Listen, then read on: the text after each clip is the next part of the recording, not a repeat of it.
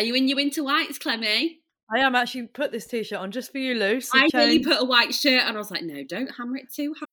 When you need mealtime inspiration, it's worth shopping Kroger, where you'll find over 30,000 mouthwatering choices that excite your inner foodie. And no matter what tasty choice you make, you'll enjoy our everyday low prices, plus extra ways to save, like digital coupons worth over $600 each week. You can also save up to $1 off per gallon at the pump with fuel points. More savings and more inspiring flavors make shopping Kroger worth it every time. Kroger, fresh for everyone. Fuel restrictions apply.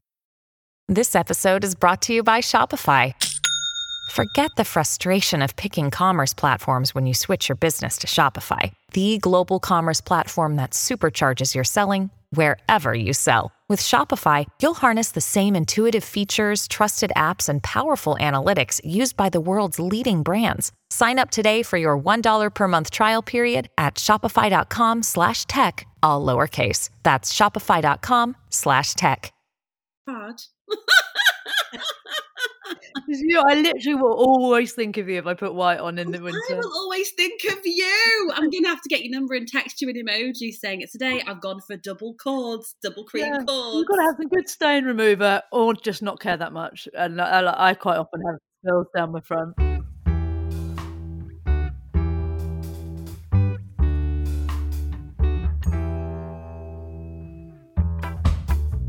Hello, and welcome to another episode of But Why, the podcast that's all about digging into big questions and tricky topics via honest conversations. This week, we're going to be looking at comparison, and there would be only one person who would be right to talk to about that, and that is Lucy Sheridan. Lucy is accredited by the Association for Psychological Therapies and the world's first and only comparison coach.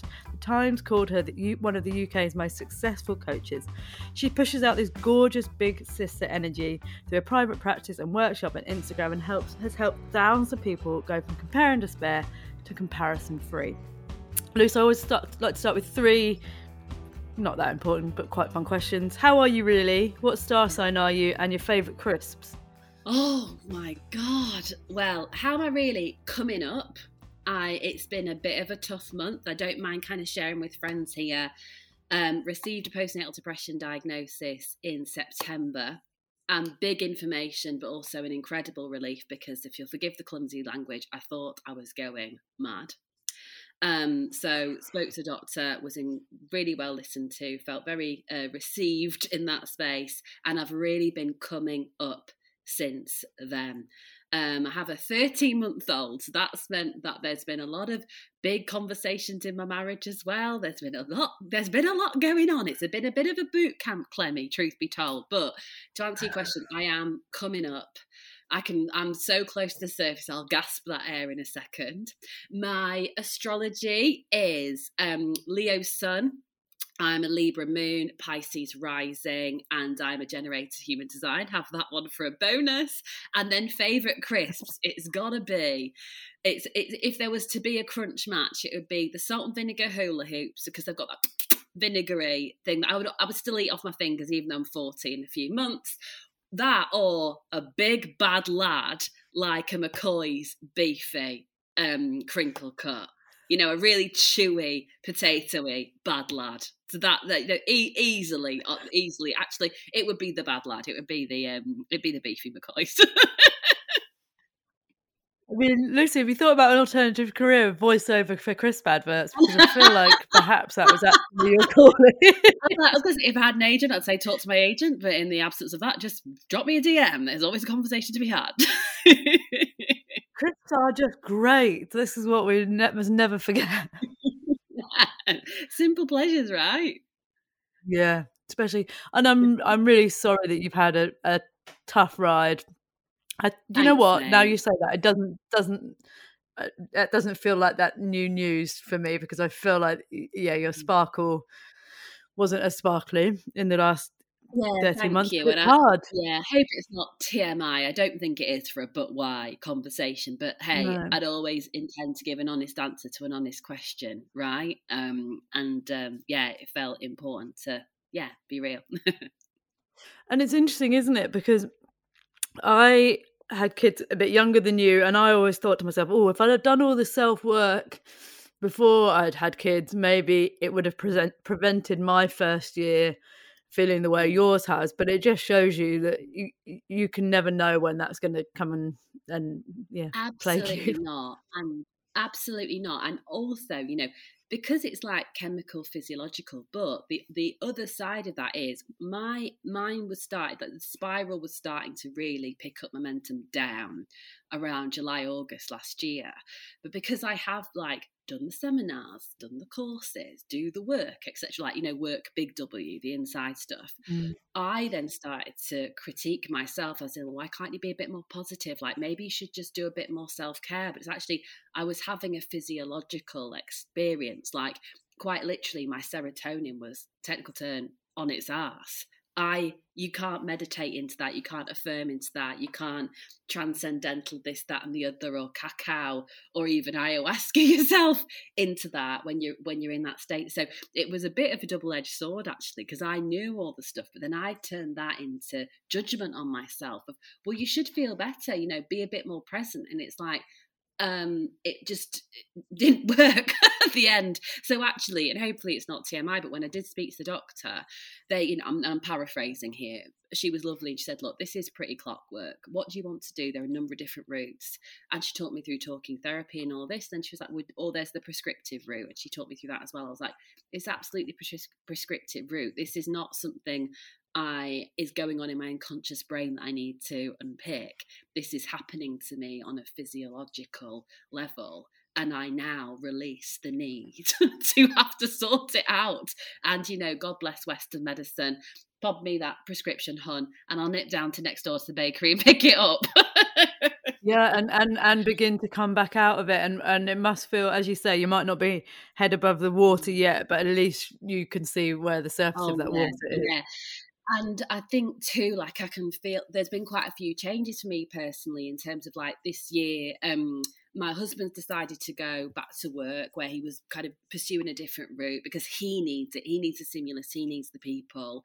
We live, and a joke about on the hill, but I'm I'm from Leeds, but we live in the like uh, near the Peak District, and so we don't have like we have friends around here who are lovely, but we don't have a support system of people that can like watch um Saoirse, my like my daughter, for like a couple of hours while we do laundry. Or it's been absolutely a transactional tag teaming for over a year, and unsurprisingly surprisingly, it starts to wear down, wear down, wear down. So we have recently um, brought a nanny in, Katie, who is absolutely amazing. She started doing a couple of one day a couple of weeks ago, two days um, this week, three days will be next week. And I think it was yesterday, Clemmie, for the first time in, if I'm honest, probably a couple of years, I woke up and the elephant that's been sitting on my chest had finally got off. And I could I, I could even be like I feel almost euphoric just by the absence of the stress, mm. the absence of the worry, and to think about what my nervous system has had to be going through because now I can feel the absence of it. I'm not mm. skipping mm. through a meadow, punching the air. Do you know what I mean? Like mm. I'm very much kind of getting back to zero, but I am euphoric. I, I could stay at zero now forever and a day because mm. having been to like that other side, the appreciation for good days, even if they they're now in the mix and they're not here to stay. I it's completely given me a new equilibrium of what it is mm. to feel okay in myself, and it's been yeah a wild ride. uh, it is. Um, there is nothing like it. Whether and ever, you know, I reflect on my first baby. and I was like, did I have postnatal depression? I do probably reflect that I did, but but whatever yeah. it is, it's just like you've got. You're just trying to pace you're, you're just trying to make yourself better and yeah, it's, yeah. it's impossible to to know what levers to pull and as you say oh. if the lever is chemical oh. yeah and I think too, for those amongst us that are astro curious, and that's definitely you and I, Clemmie, I've also mm. been going through Pluto Square Pluto, which is the big midlife oh. transit that happens between 38 and 42. And I am literally coming out of it as we record this live on a Friday. I am literally coming out of it on Monday, and it's been like 13 or 14 months. And, you know, like I say, any of us that astro curious, and I'm not very fluent, but I know enough to be able to, like, you know, chew your ear off if you're unlucky to sit next to me at a wedding or something. Mm-hmm. Um, but Pluto is the planet of depth, not just that depths and the darkness, it's almost the underworld. And that has been a very unwelcome companion as well. You know, I'm not saying it caused anything, it's a planet in the sky. I'm not presenting any of this as facts to you, Clemmie, or anyone listening today, but I am astro curious and I do live i do experience the astrology like any of us that are open to it would probably agree they do too. But pluto square pluto if you if you are between the age of 38 and 42 and i'm pretty much bang on like i said 14 a few months it's worth looking into if you've got the Chani app or you just want to go on google because that might explain some things as well because there are some things that i would have loved to just sweep away or get to and i've had to be unflinching, but alas, there's been lots of flinching, and and it's been a little bit bruising as well in terms of things that I just have not been able to avoid, have had to be addressed um, too, and um, it's uh, it's yeah not always been my finest hour, uh, I will say that, but coming through the other side of it, like it, I I get why it happens at this time because about to hit this threshold birthday, and it is a threshold, isn't it? Literally walking from one decade into mm-hmm. another. Mm-hmm. I can see why I've I've had to address it now. Um, because you know, I heard this wonderful expression once, which is "your forties are for your fortune," and that doesn't have to be material or monetary, but that's it. I I really do want to hold on to more of what's valuable outside but I want to hold on to what's and, and value more of what's valuable in this next decade. And I've definitely been through the boot camp of how that works. Woo! It's so funny you say that because I've too. Um, I think I'm almost at the end of it. And on my fortieth, I had a um, my mm. birth chart read, which is weird. It was booked for my 39th, and then because of life, I didn't do it and ended up doing fortieth. Yeah. And she said to me, "You are in the cave. You're in the cave. Stop fearing the cave. Accept it." Yeah. Yeah. and and don't try and do anything and it was really really good advice but i know exactly what you're referring to i think we're all quite if you're astrologically curious, well versed in the Saturn return. But this is exactly yeah. the same thing where every single element of your life, when you feel like you're old mm. enough to know better, becomes turned over. It's really brutal, but it it's is, It is, and you you give great advice there, as in like, don't resist the cave. I did. I did. And I was like, I don't want to. I was very hard. This isn't fair. I'm not ready. Yeah, like who's left me? Where are the keys out?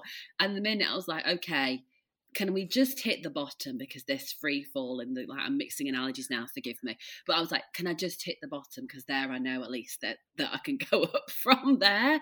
But it is um very confronting. But I would also say this there's nothing to fear and that no. sounds like it does it can't that, that, there's polarity there isn't it it's very confronting can feel painful i use the word bruising and brutal if you'll forgive me i am prone to mm. drama um, and yet there is nothing to fear mm. because it's like it, it really is i can see now i'm close enough to the end that i'm starting to feel 1% philosophical about holy moly, am I going to be able to use a lot of this? Or holy moly, has this been very rude about experiencing like who I really am and what I what I how I really tick.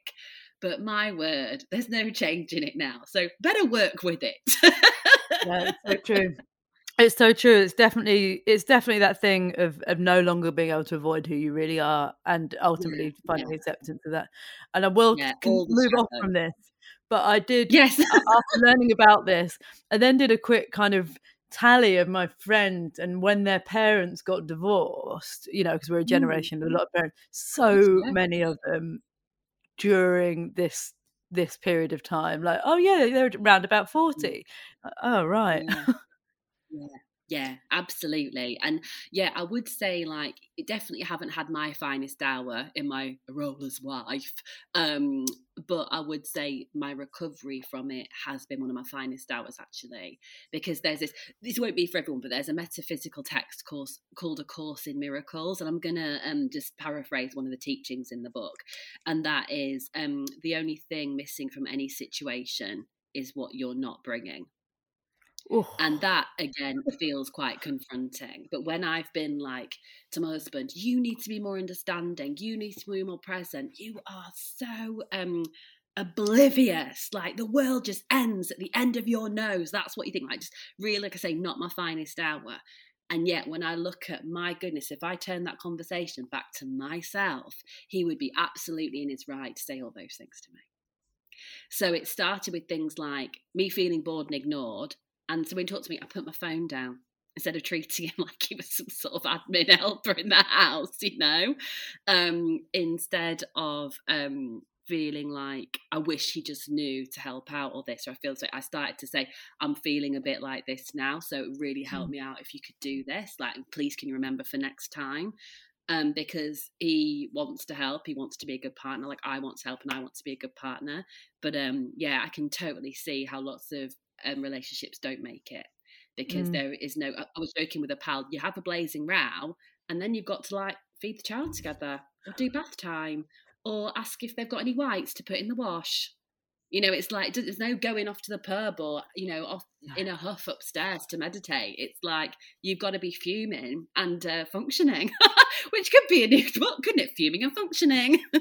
yeah, and I think it's a real for me, and I relate to absolutely everything you're saying. There's also this dialogue in my head: is like, how have you become this? How how is this like mm. resentful couple yeah like slamming around around the children or trying not to. Mm. It's like everything yeah, yeah. we we we work so hard not to be, and then you're there. Yeah, yeah, absolutely. And and you know, promising not to be transactional, but actually, it sort of needs it because it's the only way I have felt. You know, it's been the only way I can measure some sort of balance and some sort of fairness. Mm. Um, so again, like I mean, all the cliches are true. Basically, is what I'm trying to say. Yeah, yeah. I mean, I think actually to turn this on the conversation of comparison and like yeah. four questions down, I was going to say to you, how has motherhood been a compare? If motherhood has been a comparison yeah. trigger, and how? Yeah, I w- it's been interesting for me because, like I say, like where I live, it's not remote, but it is rural, and um, so I haven't so much compared to other parents because I haven't been around enough of them to compare. Like my village has been very, you know, people say it takes a village. My village has kind of been WhatsApp really, and family members and a couple of neighbours around here that have, you know, checked in on me. Um, but it has, I haven't necessarily gone to loads of groups or had a routine because I went back to work after three months. Shouldn't have done. That was too early, but that's from the time, and also the nature of me getting my business back up and running, I was, you know, on Zoom way before it was cool. So there was elements of I would kind of like have the baby and then go she go to her dad and then I'd get her back again and go for a walk. So I haven't had comparison, I haven't any source of comparison really for um, other people and even online. I've been, you know, trying to protect myself a little bit there. But where comparison really trick um, kicked in for me was um, one of the lesser acknowledged comparisons around who I thought I should be, what where I thought I should be, and what I thought I should be doing. So things like so she's 13 months and like she's just on sort of like mushy banana because I've been too scared to like go for the toast, go for the carrot because again we live on a hill. So if anything happened, I'd be really worried about could I handle it? And um, so there's been there's been that, and yet when she's had the banana, she's gobbled it. I'm like, oh god, am I slowing her down? Or equally, it took a while to get you know like a pet, like a we call it the baby jail, but like a play area sorted for her. And when we did, she immediately started crawling. I was like, oh my gosh, has she been wanting to crawl all this time? And I didn't know. So there's been a lot of comparisons where I thought I should be or would be, or like you know, um, the sort of mother I'd be and how present and thoughts things we'd be doing. When actually I've been you know, I haven't really touched on a lot of that stuff. And I've, I've judged myself a lot. You know, if you only knew more, if you knew as much as them, or if you knew, you know, if you'd read the book like you said you were going to do, or, you know, if you just bought that thing off Amazon, that's where I've kind of been caught in a comparison trap quite seriously recently, mm. actually. But you, you know, I really remember on my first maternity leave walking around thinking, oh, all these mothers know what they're doing more than me. But the chances are unless it was their subsequent children actually they probably knew mm-hmm. every bit as little as i did and you know we're very Absolutely. good at pretending yeah that's it isn't it, it? and and not uh, as well like there's a, there's a lot of pressure and there's a lot of you know obviously recommendations about certain routines and certain ways of doing things we're quite free flowing with Saoirse in that we sort of let her lead on things. We're really, really blessed that she's um, slept since early dawn, like since early days. So there's an element of like somebody like, oh, you know, well, I'll put the baby to bed at seven o'clock and then I'll go and do this. I'm like, well, I'm probably going to play with her till about eight, see how she's doing about nine. Then we'll go to bed and read at 10 and she'll fall asleep. Um, but equally, I'm like, but if I don't get her in a routine, she's not going to be able to. And it's like, like you say, other parents are doing what they have to do to have a, a mm. good night's sleep. I'm doing what I have to do at the moment. And, you know, she's with me and I'm, you know, I'm trying my best and she knows she's loved. And I think that's what I keep coming back to in terms of the measures and not what's going on on social media or the steps I have or haven't taken or where her routine is or where her routine isn't it isn't but like does she feel loved does she you know when she cries she'll get picked up no matter what's going on mm. do you know what I mean like she knows that like um, she's confident with the dogs, that sort of thing. It's, it's having to really try and think out what are my measures to make sure that we're all on track as a family here, because you know the the self judgment that can go on and putting you know putting yourself under the monocle can just be exhausting, and it gets us mm. nowhere. It does, and the thing is, I mean, you've you have again with subsequent children, you've got the you've got the proof to yourself that you've kept a human alive for whatever long, yeah. and eventually they and eventually they eat. Um, and there is all those cliches. One day, all your kids will eat will be pesto pasta and fish fingers and chips, and yeah. you can get there in whatever route you like. But ultimately, you survey a six year old, and they're all eating versions of the same thing. yeah, and it's like, oh, right. oh god, well, w- wish I hadn't have bothered with this like yeah, the toil of what I should and shouldn't be doing. Yeah, yeah. mashing sardines How... into a potato or whatever. yeah. How many 30 year olds do you meet you're only eating mashed up banana? None. So probably. Exactly. Any day now. yeah. And, and yeah, it, it's, it's, it's so bonkers, but it's, that's it. And, you know, if you've, if you've been, tried to be successful in any other part of your life, and then you mm. try and put your rules for success or your ways of being successful into parenting and they and they don't stick because they're they've no manual. It's really disorientating isn't it? Yeah it is. It really really is and i think we just it sounds like a platitude to say we have to go gently but we sort of do because i've noticed well like you know the spiral can be um pretty hard. I remember like early days and i was um Saoirse had had a jabs, and so I was giving her a little bit of Calpol through like, but they gave us a syringe. So obviously, had a really small mouth, and I was holding the syringe, and for some reason, it was a little bit um, slow. So I just kept applied pressure to it, thinking, oh, it must be going slowly. And then it kind of jolted, and like all of the Calpol went to mouth, and then she was sick. And I remember like becoming almost hysterical you know, and you know that was say like four o'clock, and it obviously ruined the rest of the day. But I woke up the next day and was like, can we just put this down to the first what feels like an f up? Can we just chalk it down to that and just just like just start? Let's just let's get to ten o'clock. Let's get to lunchtime. Let's get to countdown. you know, like let's get to five p.m and just to take a step back and, and whenever i find that whether it's i'm in a comparison spiral and i just need to give myself some space or i'm not feeling like i am not feeling great in myself or i'm not feeling like i'm getting the mum of the year award or whatever these things if i'm not feeling great i go back to right an hour at a time not even a day or a week mm. at a time an hour at a time because it is it just gives me oxygen um, because I'm mm. just very aware of how the spiral, having been there before, how the spiral can take me down. Um, so I really do try and not keep myself in a tight rein, but just keep myself in like a nice little pen of time when it feels like I'm not as steady on my feet as I'd like to be. Mm, that's such it's such good advice, and it, it, you know we do know that when when life comes down to living by the hour, that it means things are, are tough. But actually, you do living by an hour for a week, and then the next day you're doing living by half days, and then slowly you come out the other way, don't you? And that's it. And that's it. Yeah, absolutely right. So you are you are the world's first and only comparison coach. What led you to that? Um, well, first of all, I think we've jumped a few guns. Like what what do you? I know we all understand what comparison is, but how do you frame it in your mind? Well, I look at it as really making sure that when it when it comes to comparison, I get that sometimes comparing ourselves can be inspiring, but that really is for about two to three percent of the population.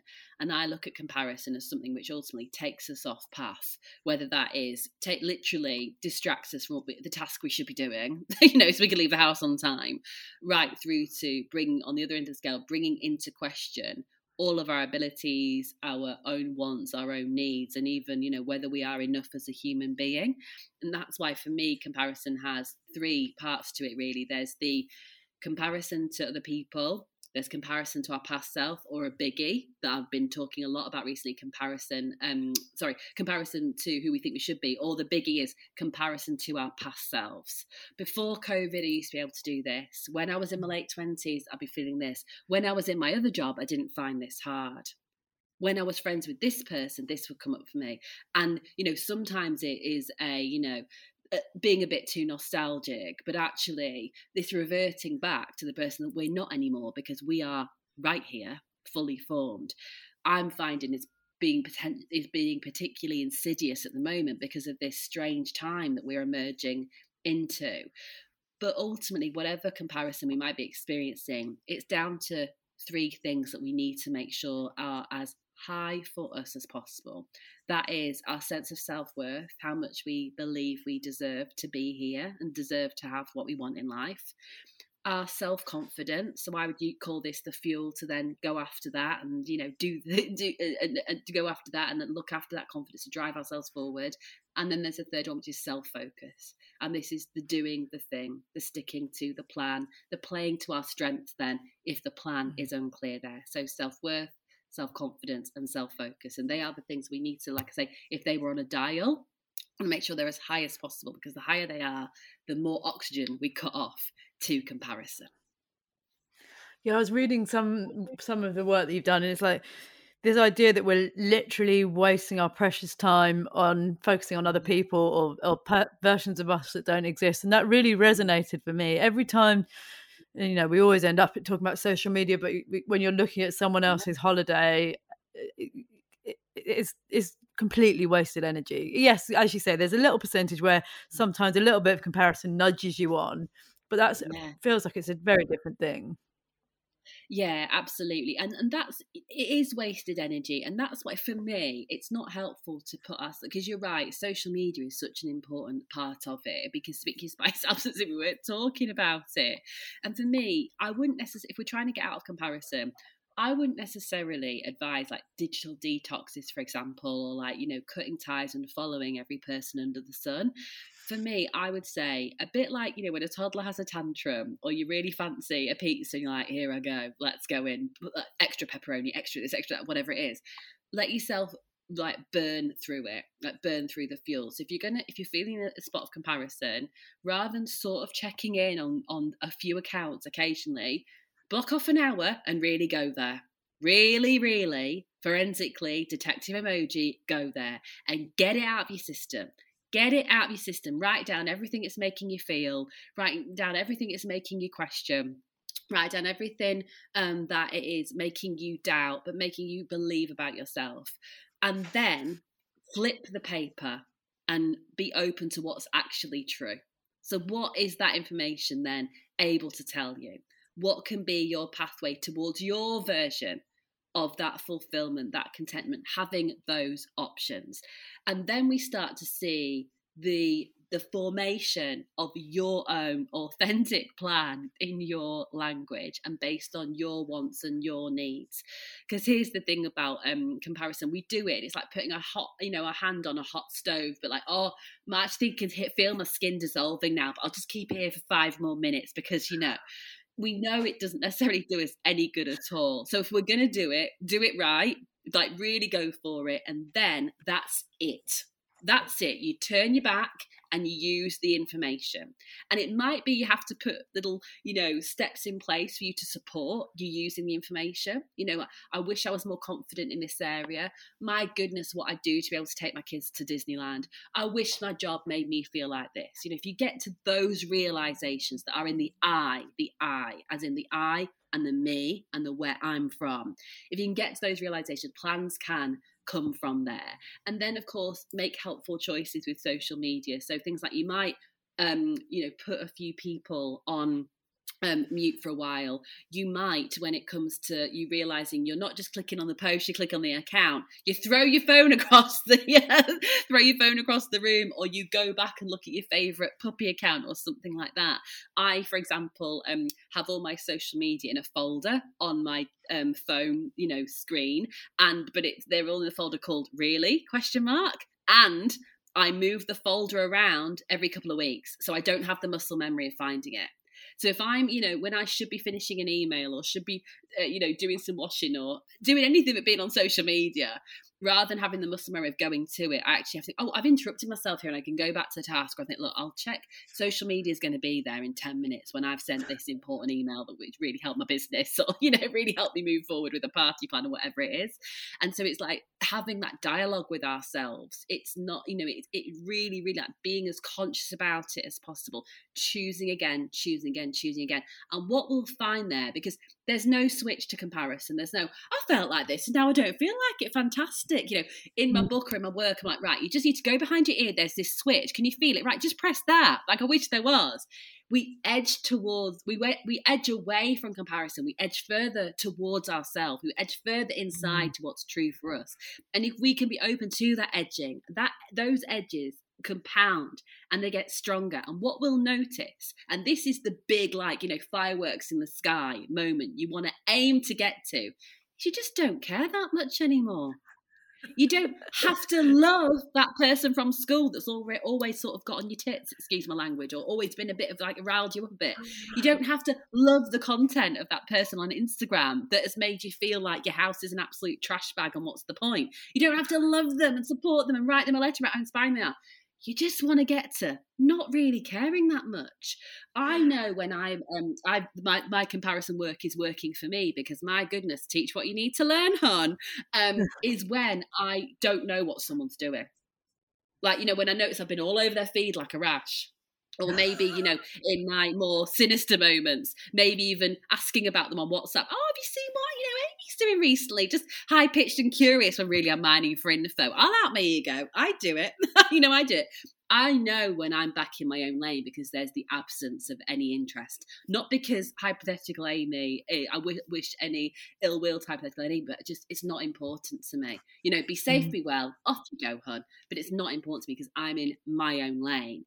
But the, the big thing is it does take a bit of work. It takes a little bit of consistency. We have to have our own rules, our own criteria in place. Like any, like reframing any habit, like moving forward with anything, we have to have a bit of a plan in place that protects the effort that we're making. Because I, mm. you know, whether you're going, whether you're 40 or not, there's a really good chance it's that if you're listening to this, like you're curious about who you are and you, you know who you are to a point as well. What are your strengths? Play to those. Because mm. like when it comes to healing our own comparison, and it is a healing, if we play to our strengths, we are more of who we are and then we can take more aligned action, we have more ideas, or we seek out more opportunities, or we are maybe more have a bit more courage in a certain area, or to do a thing, or to say a certain thing. And all this again moves us closer to who we are and what we're supposed to be doing and who we're supposed to be ultimately and away from comparison. But it's done, I can see now after 10 years of doing this work, we edge, edge, edge, edge until we get to a place of I just don't care. Mm. And that's a really lovely place to be. And you'll know you're there because you'll have got all your time back. You'll have got all your ideas back. You'll have might have a notebook of to-do lists, but actually there are some things being ticked off. So it'll be kind of maybe quite subtle when you know you've done it in that you like you've really allowed the pendulum to swing away from comparison. But just because it's subtle doesn't mean it isn't absolutely glorious. Mm. It's so funny. I love hearing you talk about this because it yeah, I think comparison is something because when I, have said this to you before, when I first heard of your work, I was like, oh, you know, it's, yeah, it's interesting, not really me. And then you then you get real about it and look how much you're doing it. And I, we've discussed it before, but it often happens, you know, mm-hmm. in families, between siblings, eh, between colleagues, between everything. And then you begin to see actually it's mm-hmm. absolutely woven into into everything that we do. But yeah, absolutely. as you were talking, one thing that came to mind is this classic thing that I do when again on mm. social, but in anything we're like, oh, why wasn't I invited to that? And then I go to oh, myself, yeah. do you want to be invited? it, and I think there's an, an, interesting thing in comparison where sometimes I try and be better at, at, at trying on those clothes. So that job that you think you're envious of, would you want yeah. to be getting on a train every day in order to get that salary in order to have that money to go on that holiday mm-hmm. oh no you wouldn't right well yeah the reason that isn't your journey is because it isn't your journey and that that's gold Clemmie because you've hit on a really important point is if, if you want the thing you have to have it all you mm. have to have it all you know it's like so if they um you know have taken an amazing adventure. Well, they're doing that because they've been talking about how they've been in crisis because they had a divorce. And they had a divorce because their partner unfortunately went away with someone else. So it's like, okay, if you want the adventure, but would you take it all? No thanks. Mm. No thanks. I'd rather yeah. have my own path there and take the inspiration that that's something that I that I want to have. Um, because it, it and because like I say, it's just not that simple. We make it think like it, it is simple. Oh, if I could just do that. Um, and on your point about like, why didn't I get invited to that? Something I have come to realize now because that's such a tender one for me too. That just won't really go away. Truth be told, is I realize when I feel that moment, I'm not me in my kitchen waiting for a cup of tea, scrolling the internet. I'm 12.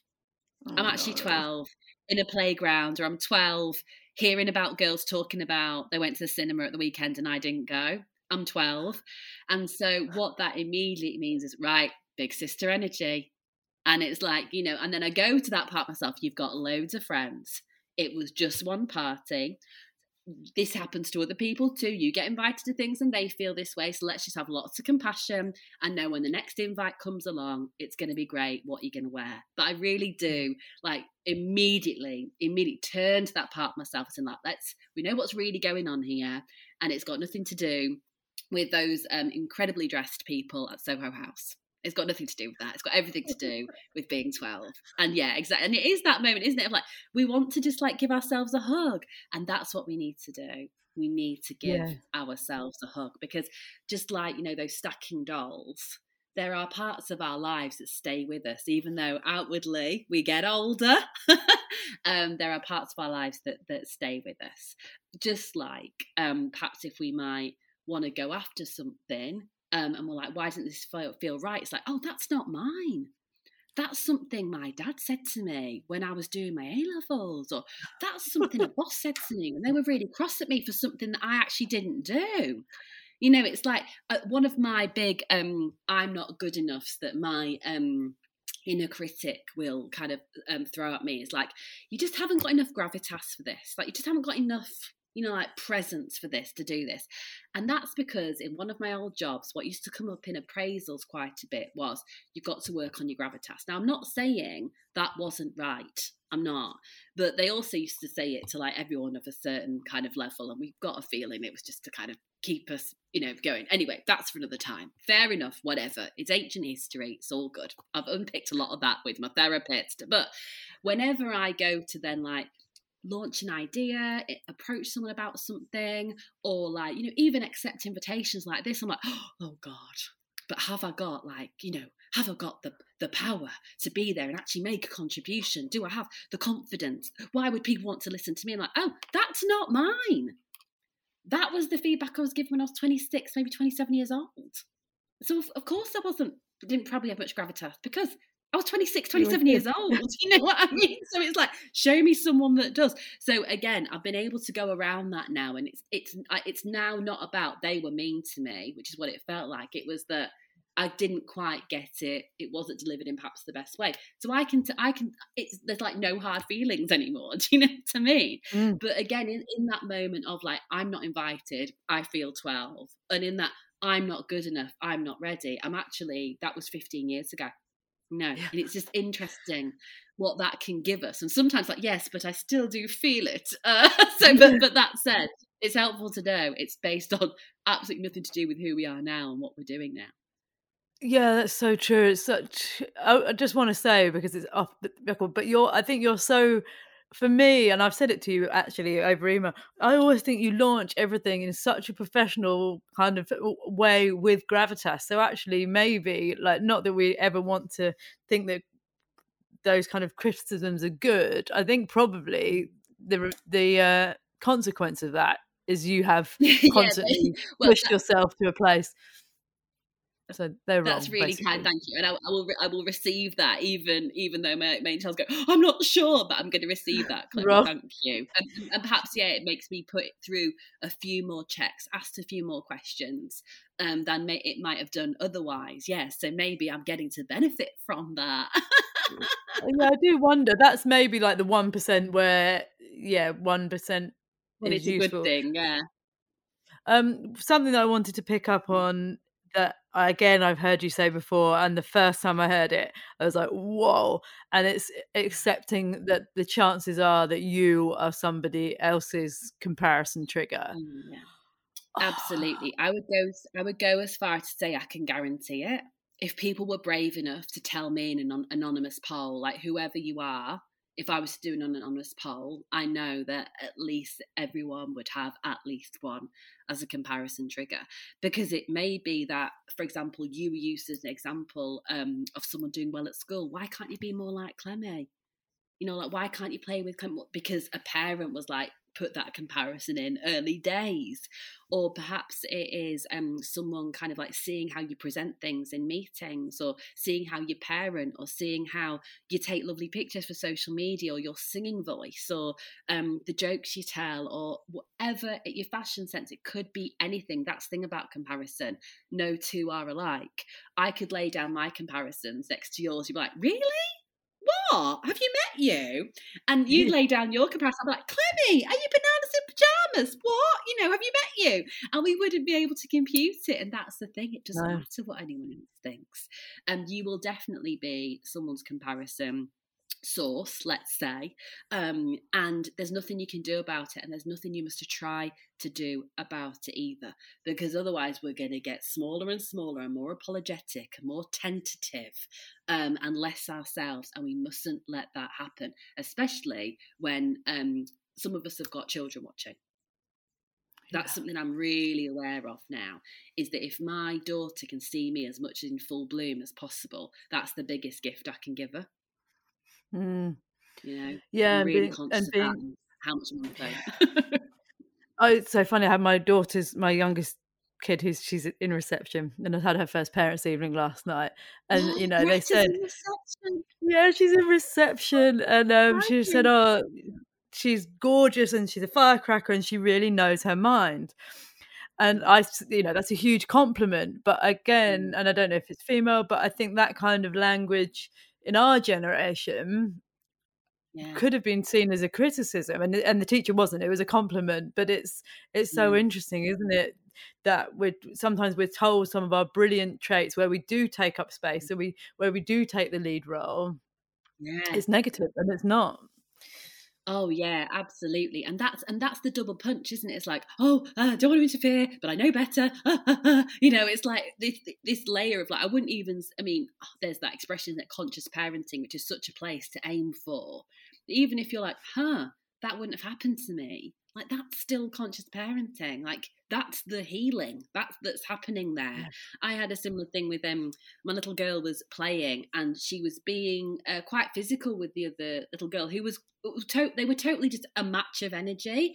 But I was like, I wanted to be like, oh no, please share it. Oh no, I'm like, no, let them. They're figuring this Mm. out themselves. They like she's obviously not being rude because lots of giggling going on here.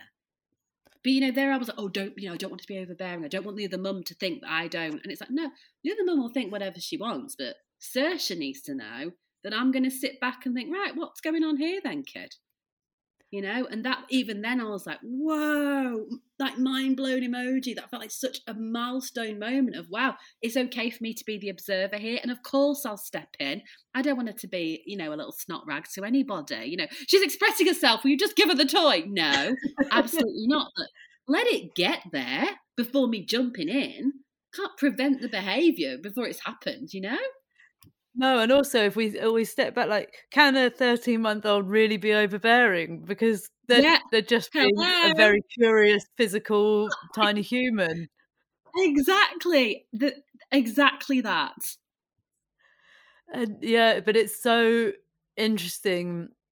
I I definitely think with raising kids, it's like when things are really encouraged like you know outspoken Mm. girls particularly and then then then for some reason that becomes bossy or that becomes you know Yeah. am- ambitious isn't good and it's just like Mm. oh no what we're going to try and do is hold on to all those wonderful traits for as long yeah, as possible that's it. And do better at managing our discomfort as opposed to like, yeah, squashing it. I mean, yeah, more on this soon, reader. Let's see how we get on. I'm only 13 months in, kid. Do you know what I mean? yeah you've got a real a real journey for that but i think yeah it, it, these are all the things that parenting um shines on us.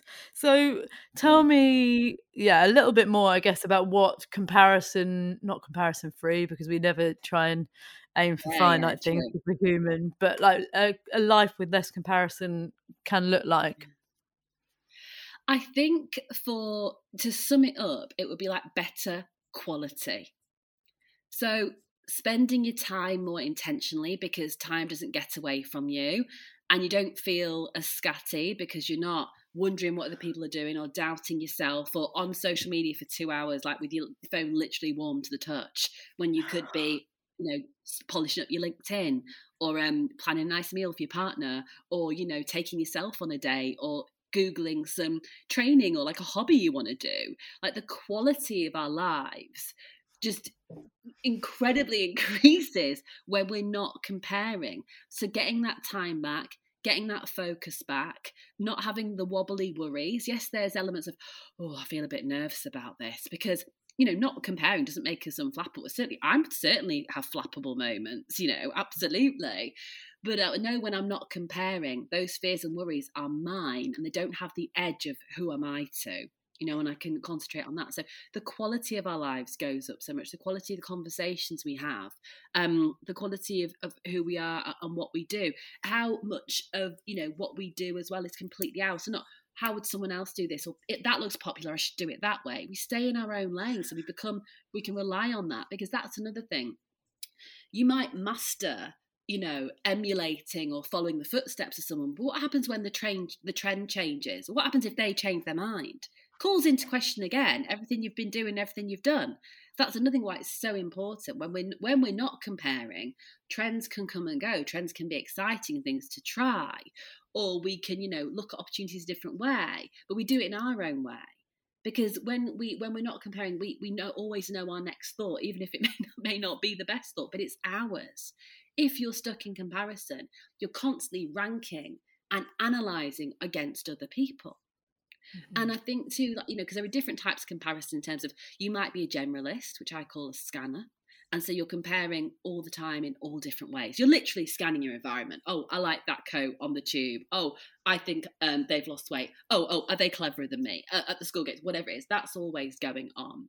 Then it might be that you're a scout, so you're comparing lots of different ways to people that you know though. So maybe a friendship group or a work cohort or you know people that you know you did a course with once and you know them but you're comparing all different ways there too.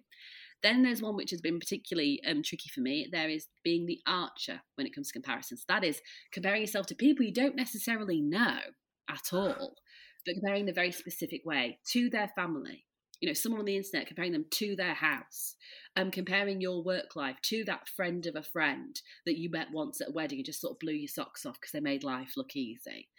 And then there's um, the squirrel of comparison, and that's comparing in one single way, but perhaps to a best mate, to a partner, to a family member, to a colleague, so someone you actually do know. Now, no matter how you do, no matter how you do compare, whenever you're focusing on that, you can't be focusing on yourself. And we become less of ourselves and we become impatient in our most important relationships and we don't follow through on ultimately what's most important to us um, there too. So I would say, to recap, when we're not comparing the quality of life, even if the quality of how we experience life increases, even if nothing changes, we don't necessarily have the promotion yet, or there's still, you know, the um, messy back room you know isn't isn't all decorated yet but we can just take away this layer of judgment and that is like the world reorganizing itself for us actually. Mm. like i said it doesn't have to be punch the air skip through a meadow everything's transformed. It's this zone of contentment which that's where i want to live. Like my word of the year is snuggle. This is the year of the snuggle for me.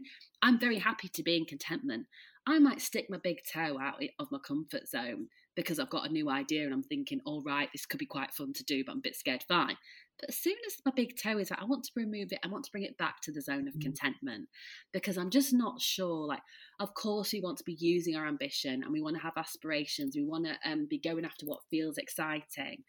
But comparison makes us look outside ourselves too and not realize everything that we've got going right now, everything we can be thankful for right now, all the experiences have built that have built who we are right now, the friends we already have, the progress we're already making, even if it might feel small or slow.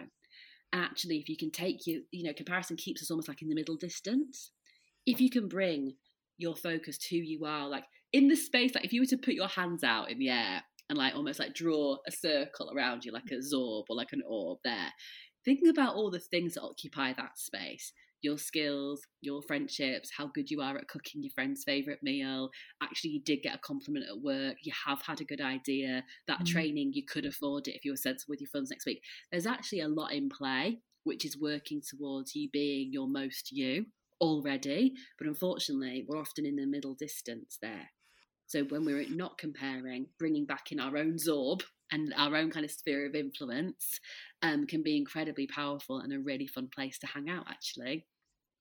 Yeah, I, I am absolutely loving everything you're saying because it's so true. It, as with in reference to Greta, it's like you want to be strong-minded and, and ambitious, but I think. Mm. that can often be misconstrued that it has to happen in the public and in the exterior and in the bright lights. But say, you know, I'm a very driven person, so may, maybe I use that drive actually to go and go downstairs now, do all the washing up, tidy up so that tonight on a Friday night but when when it comes to this evening we have a lovely a lovely night not necessarily thinking of like these big plans to change the world but you know mm. putting it within my little world that will have such quick direct positive impacts but it feels so yeah and that, and, and that you know, like you might put on your favorite radio station or put on a podcast you like, and like set an alarm. Be like, I'm doing this in ten minutes. I'm getting as far as I can. Then I'm off to go that, get, go and get a coffee, whatever it is. But it's like I'm gonna just I'm gonna make it a, a positive choice here. you know, if I get yeah. to choose again, because again, it's like when it gets to six o'clock and there's you know um, bags on the table, shoes everywhere. What is with the shoes? Everyone's shoes are everywhere, you know, etc. And there's kind of, you know, and there's not a clean fork anywhere. To know it's like that future self says thank you. Well, future self is only four hours from now. Do you know what I mean? It doesn't have to be three years. no, but it, yeah, it's so true to um to bring it all a bit closer, and also I, I really encourage increasingly it's it's not for public consumption, and that is the, the trap of mm. social media of like what you think people are doing, what you're seeing. The best things are the, are the things that happen just yeah behind closed doors with with people completely, you care about. completely, and we need a reminder of that. And that's where I'm kind of grateful to be like an anxious millennial because I do remember what it was like without social media. Mm. And yet, like my stepson, who's like 23, does not. Saoirse won't, and it's like we've got to keep. We've got to remember we kind of we live here. The phone is just yeah. a portal somewhere else. Yeah, well, Lucy, thank you for your time because ch- I knew it would be this, but checking with you always like gives me a little reminder, and I'm sure we're similar in that we do a lot of this work, and as we referenced earlier with motherhood, doesn't mean that it's always being applied left, right, and centre, and it's sometimes good to go, no. put that bottle back in. Absolutely, Clemmie, and that's the thing. It's like that stuff. If you'll excuse the clumsy language, that stuff is there to help us in life. I am not interested in being any sort of guru and putting myself on a pedestal you know it's the fact that there is like it's a spiral staircase i find myself in the same sort of spot but looking down at a different angle. I'm like right there's always more to learn. This is going to potentially be a lifelong thing. Okay fine. I can put the pressure down of having to sort this out heal this by lunchtime because you've got to go and do this. I think that's it. I've really kind of realized and something that i say a lot but like my pace is the pace for this and, you know, if I can still experience these things and remain committed to trying my best to continue to like heal them, that's the big assignment, not getting to the other side of it. And like you say, very much when it comes to comparison free, that's the aim for point. I never expect to get there, ever expect to get there. But I reckon I can get within kind of like close GPS. Yeah, yeah, exactly. And so that I think with any of this healing work, which is slightly cringe language, I think the more Yeah. you get to sit in the in the in the place where your nervous system is happy and you're more more Mm. contentment, you're better able to spot the the other bit. It's interesting. So I'm moved out of London now, and um, I go Mm. back like once, usually once a week, and boy, my body can't handle it. My nervous system is so overwhelmed, and I was like, how did I live like Mm. this for twelve years? And it's a similar thing. It's like that can become your norm, and it's only when you edge away that you can you be be better at spotting it. And, and again, it can be like you know when people, if let's use the word if, if people decide to change where they live, there's an element of like the FOMO of like this is so much part of who I am. Like I used to live before I moved here four years ago. Um, I lived in Brighton. I remember I just, I just sort of fell out of love with it, and I can't put my finger on it. It was nothing Brighton did. I just, I just fell out of love with it. And we looked at, you know, we realised we were we were going to move, and we didn't know where that was going to be and the FOMO crept in, all, all you know, well, where are you going to get a turmeric latte? And there's loads of arts things and um, activism things going on here, and all this, and you know, it's such a big part of who I am, saying I live here, which is quite confronting actually. And then I kind of had a bit of a word of myself eventually, which was, it's not my postcode job to make me a well-rounded, like voracious liver of life. It's not my postcode postcode's job to do that. It's not Six Music's job to teach me what music I should like. You know, it's not th- this person or this place's job to tell me what I like to eat. It's that falls to me. And if I can only be that person in a certain postcode, there's more going on here than me wanting to move, and that is that's that's not what I want. Mm. And so I totally hear you. I'm not in a place of like going to London or going to I'm thinking, how do people do this? I'm definitely feel I definitely feel like I know I could do this once, but I also realised that I probably was running out of steam two years before I realised that too. And literally no judgment. I wouldn't even rule rule out going back. I really, really wouldn't. But I know the move for me was about so much more um, than just Mm. like whether I could get a quick coffee. And and it and it is, and it's it's one of the best cities in the world. You'll never hear me say that it's not. It's one of the best cities in the world. But there came a point when I was like, what is this taking from me in order for me to get to say, oh, of course. I, I, li- I work in like I work in London, but you know I live in Brighton, and that was you know my ego did not like that, did Mm. not like that at all. That's probably a whole podcast episode, isn't it, mate? Yeah, in terms of unpicking the resistance that goes into it. Yeah, in fact, it's funny you should say that. It was the first time recently where someone asked me where I lived and I couldn't answer London. I realised Mm. how I usually felt when I said London because it comes with gravitas, it's a capital city, it's like global and Mm. multicultural, and aren't I finger on the pulse? And then I, yeah, I live in an amazing coastal town, but it's just like, oh, yeah, that you're right, it's part of your identity. It's a whole different conversation, but it's very interesting. Yeah, same with like other Very jobs I'd done as well. Like, you know, when I was working in, oh yeah, well, I'm actually working um, on a project for LVMH at the moment and all this. It's like, oh, just can't, just cool it, cool your tits, babes. Do you know what I mean? okay, whole different Yes, conversation, exactly. whole different conversation. Yeah, it's really interesting. So, Luce, two questions before we end. Number one, where can people Mhm. find you, and what like work stuff do you want to shout about? All right. Well, I'm over on the gram at Lucy Sheridan, and I've got to say, don't no judgment. I'm loving LinkedIn right now. Like Oh. the conversation on LinkedIn is different. LinkedIn is giving me vibes of Instagram five years ago. In terms of how Really? something like 80% of people, there's something like only 7% of people with a LinkedIn account actually post. So the conversations I'm having over there are being reached by, you know, my stuff is being reached by way more people in that community. The conversations I'm having um, are really fun and, you know, deep, like ex- full of exchange and conversation because it's it's reaching. I'm genuinely reaching more people and they're seeing more of my stuff. LinkedIn knows what it is. It's not trying to be anything else but a professional platform. So if you want, you've got stuff to sell or stuff to promote, or you want to share an experience, people are, people want to hear it. If you're not doing that, you're not taking part. Whereas on Instagram, it's like, oh, you know, well, am I allowed to? And it just like lo- I've been encouraging loads of my friends to get back on it because yes, it can be a bit awkward and corporate, but actually, like anything, be the change you want to see. so bring your tone. Remember, it is like definitely got you know strong professional vibes, but Mm. you know there's it's easy to share personally on there too. So I am all about LinkedIn too. So just find go to Lucy Sheridan. I've got a denim jacket on in my uh, picture.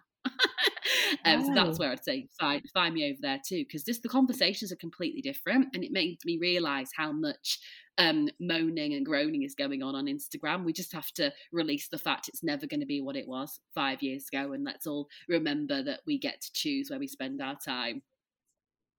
And also, you know, it's easy to say, "Oh, LinkedIn's corporate stuff," but actually, maybe it's nice to go to work and and post in not in a professional fake way, but like, "Here's my work." Actually, you don't need to know about there my, my breakfast and, my and kid. Also, um, it's like LinkedIn is like eight till six.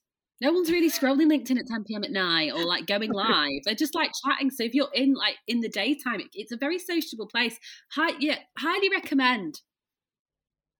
I, I've I've really taken that on board. Well, I never. You're you're on something. I am literally going to do that straight away. That's how sad I am. Okay, and my last question is always: if you could have an honest conversation with one person, who would it be, and what would you say? Oh wow! Do you know? I think I would actually go back to the boss who gave me that feedback and be like, mm. here's what I get from it now, but here, and I get it, and actually I can see the gift of it now, and it has fueled me. Uh, but at the time, it felt hurtful and confusing. Mm. And actually felt like you weren't on my side when we were a really good team together you know and it's it's a shame because we did have a really good friendship as well it's not just for that reason that unfortunately didn't go ahead you know life happens etc but you know if i'm gonna speak the truth even though my voice shakes i think it actually would be going it would be going back to that boss and being like you know just want you to know that like your words have power you're a powerful person mm. and your opinion matters and this is how it influenced you know what happened to follow that. I don't know you know i don't think there's any i don't believe in closure to be honest. I don't think that's a helpful place to try and get to but i think that would give me a little bit of relief to share that so maybe i'll mm. email him on linkedin Yeah, this is it. I feel like you're, this is definitely something the universe is ticking something. And you know what? He'll be absolutely yeah, oblivious. Yeah, yeah, yeah, yeah. Won't he? I he will not out. know. Yeah, I mean, more than likely anyway. It's just like these things that mm. get dropped in our brains, especially in those kind of formative times, that end up yes, exactly shaping us. And the the the person who said it has no idea there you go. Yeah. There you wow. go. Yeah, I'm going to definitely sit with this, Clemmie. Yeah. Yeah, just see. I mean, even if do you know what? Even if you write the DM to him and never send it, I wonder if it will um, yeah. reveal something to him. I think that yourself. is a good exercise to do. Yeah, I agree with that. I think that's something I need to take on definitely. Well, Luce, it's been everything I hoped, and I'm genuinely, genuinely so glad to hear that. Yeah, that you're things are feeling brighter for you. And we're Thanks, moving towards spring. Really, it's got to be good. Yeah, I really received that so tenderly. And thanks so much for thinking of me to get me in for this conversation. So, as always, always thought provoking, always different. Like, you know, I, I love talking about comparison, but I always know you're coming from an angle I just wasn't expecting. And I just, it's always just so lovely to spend time with you. So, thank you so much, darling. I hope I hope we cross paths in real life in the big smoke at some point. Yeah, sure we will. yeah. Well, I'll be off this hill soon, so maybe I'll um we can on your day in London we can I'll be like Babe Pig in the city, as my friend Sarah says, clinging clinging to a vending machine at Euston Station. Will you come and get me, please? And we'll go to Pret. That's how I feel. Like I lived there for 12 years and I suddenly am like being really rubbish on the tube. It's like, how is all this information that was so known to me? I'm just like, where are these people going? What are they doing? I'm like, how much is this? Off not miss anything. yes, we should do that. That would be lovely. So thank you. Ah, well, the thing about doing a podcast is sometimes you're kind of booking guests for the overall good and trying to get them so they sit in the run of a series, which is definitely what I wanted to do with comparison. But also, there can be a quite selfish endeavor where you just want an hour's chat with somebody that you think is interesting or that you haven't caught up with for a while. And Lucy definitely falls into both camps, but I knew my conversation with her would be good because I just love the way she frames things in in that kind of real big sister relatable energy that makes yeah you go oh right yeah i really get it I really get it. And that's how I felt whenever I've heard her talk about comparison. As I said during the interview, I really didn't think it was something that was pretty was very big for me or relevant and then once i opened my eyes to it i was like hold up this is definitely something that weaves its way through my life so i really urge you to go and have a look at that and go and follow lucy and see her life up on the hill she's got a couple of lovely golden retrievers and is full of wisdom and that's it. That's another episode of But Why. Thank you so much for listening. I'd really appreciate any ratings, reviews, sharing of episodes, and for you to come and follow us at But Why underscore podcast on Instagram. I am off to, this is going to make me sound extremely middle aged, get some curtains altered